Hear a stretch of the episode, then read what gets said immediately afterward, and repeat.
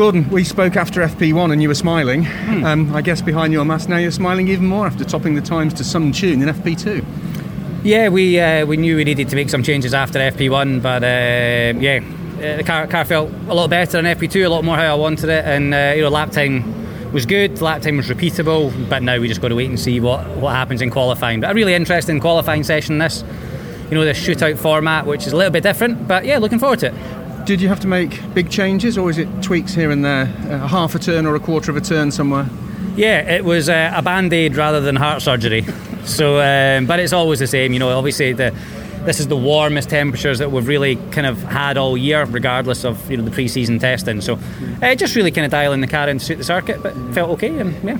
How important is it to actually be on the front row here, Gordon?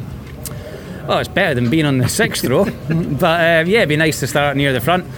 Uh, there are some overtaking opportunities here, especially uh, you know people have different different success ballast, different uh, you know different takes on when to use the option tyre. So yeah, it's gonna it's gonna ebb and flow as the day goes on tomorrow, but hopefully we can uh, be there or thereabouts and, uh, and, get some points on the board. And you're an expert, a renowned expert at uh, nursing tyres uh, when the going gets tough. That's going to be critical, isn't it? Yeah, definitely. With the heat, you've got to look after it. you've Got to try and look after the car. So, you know, after Thruxton, we just need a clean weekend. We had great pace at Thruxton, just uh, you know the cards didn't fall our way for a variety of reasons. So yeah, hopefully um, we can make a good job this weekend and see how we go.